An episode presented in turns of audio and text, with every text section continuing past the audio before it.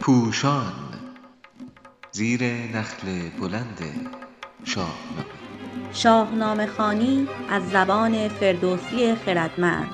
شماره 140 گفتگو زیان دارد یا سود چاپ شده در روزنامه ستاره صبح در تاریخ 21 فروردین 1400 نویسنده علیرضا قراباغی گوینده ندا مرادپور موسیقی پیک پیخجسته از زنده یاد شجریان زمانی که سپاه ایران به دژ سپید نزدیک می شود دو احتمال پا به پای هم پیش می رود. ممکن است جنگی خونین میان ایران و توران شکل گیرد و پدر و پسری همدیگر را از میان بردارند. شاید هم آنان یکدیگر را بشناسند. صلح و آشتی میان دو کشور برقرار شود و کشتی سودجویانی چون افراسیاب به گل نشیند. فردوسی نابغه در دیالوگ شخصیت‌های داستان خواست و رفتار نیروهای گوناگونی را که میکوشند رویدادها را در این یا آن سو پیش ببرند نشان می‌دهد. سهراب چشم به راه است سپاهیان هرچه زودتر برسند تا پدر خود را در میان آنان پیدا کند.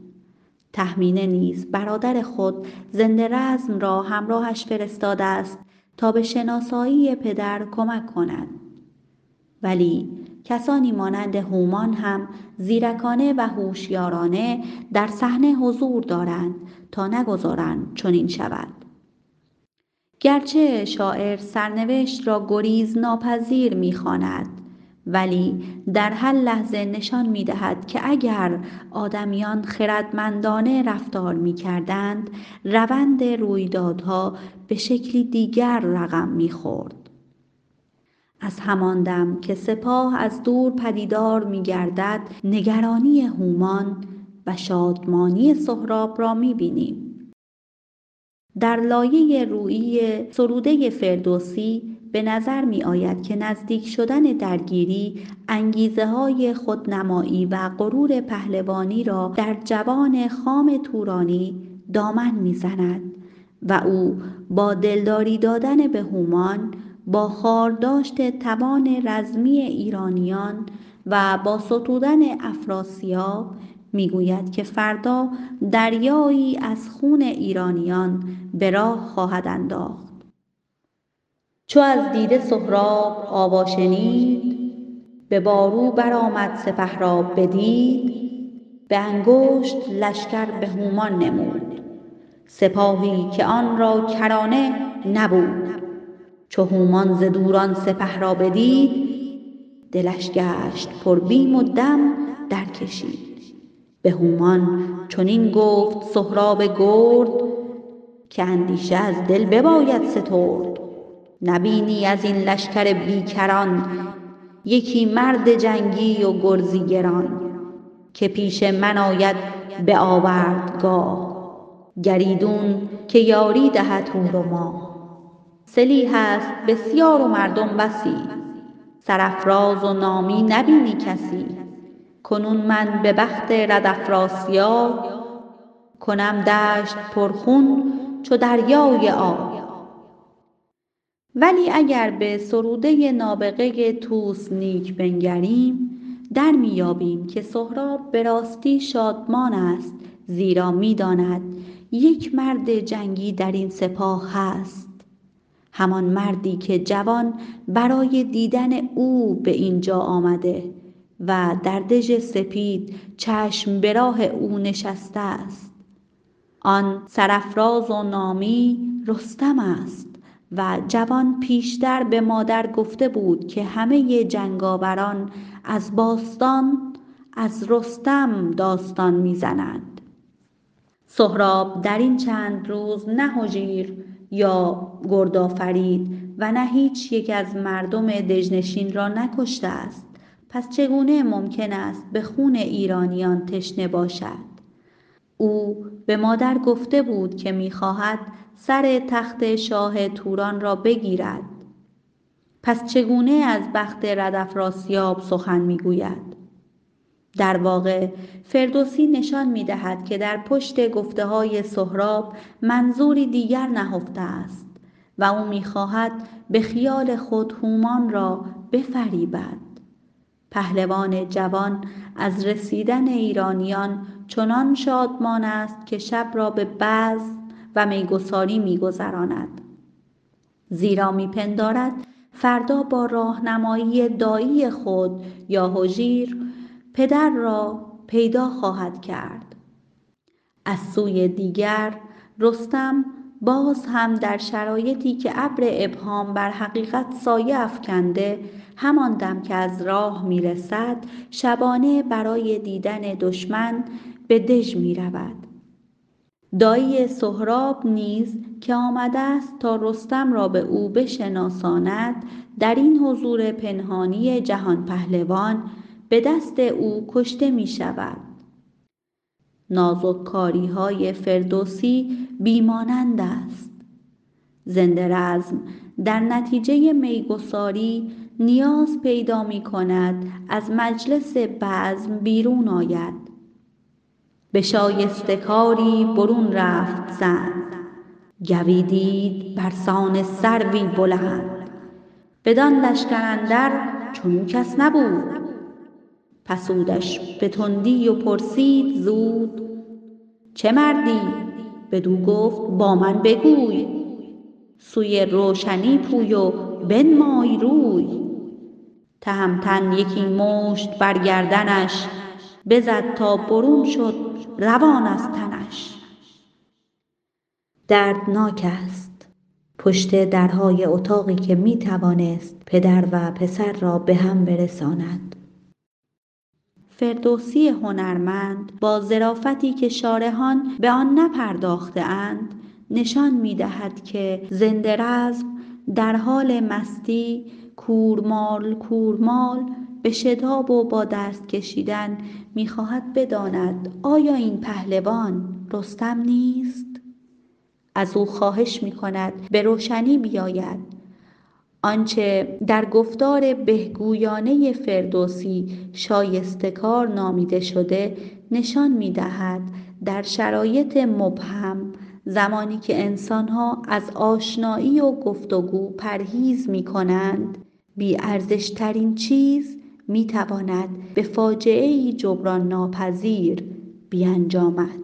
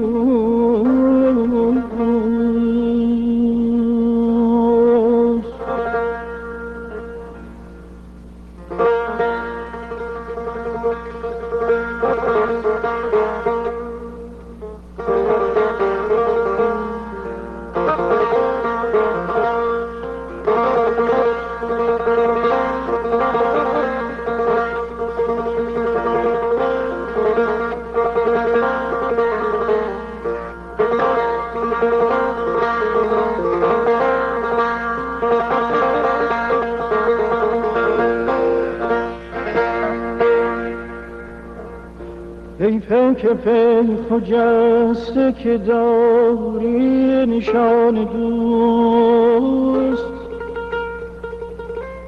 ای پی که پی خجسته که داری نشان دوست.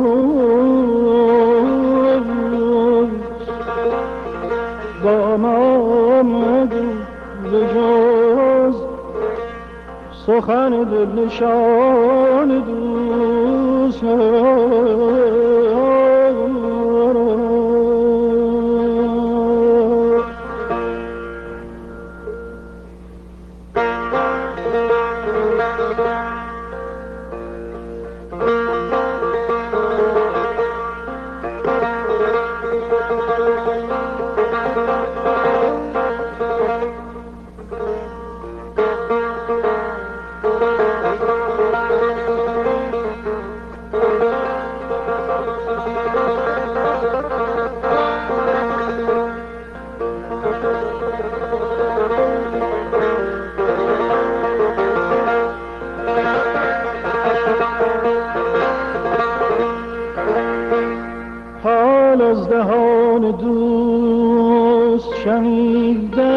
چه خوش بود یا از دهان هم که شنید از دهان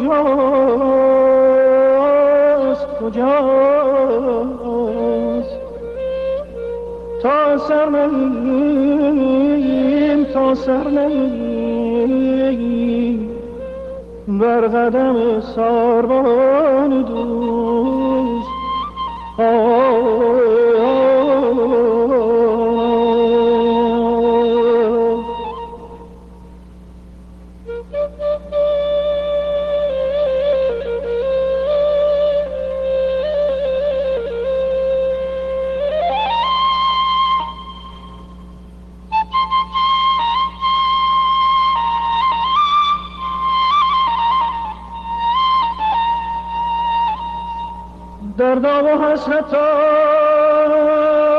کنانم ز دست دستم نمی‌رسد که بگیرم.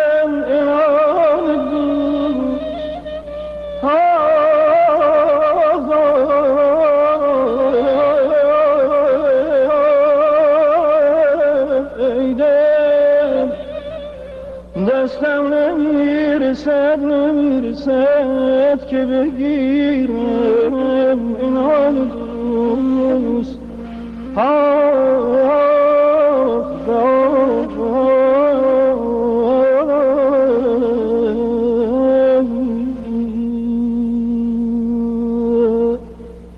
رنجورش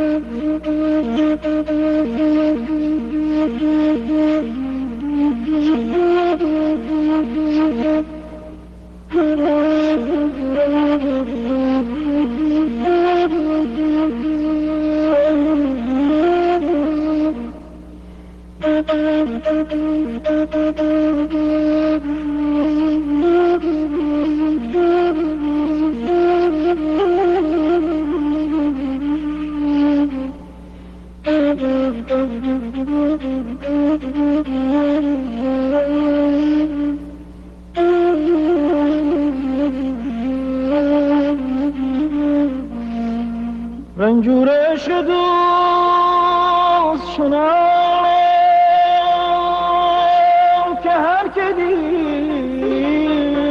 رحمت کنید رنجور عشق دوست که هر که دید رحمت کند مگر دل نامهربان دوست یا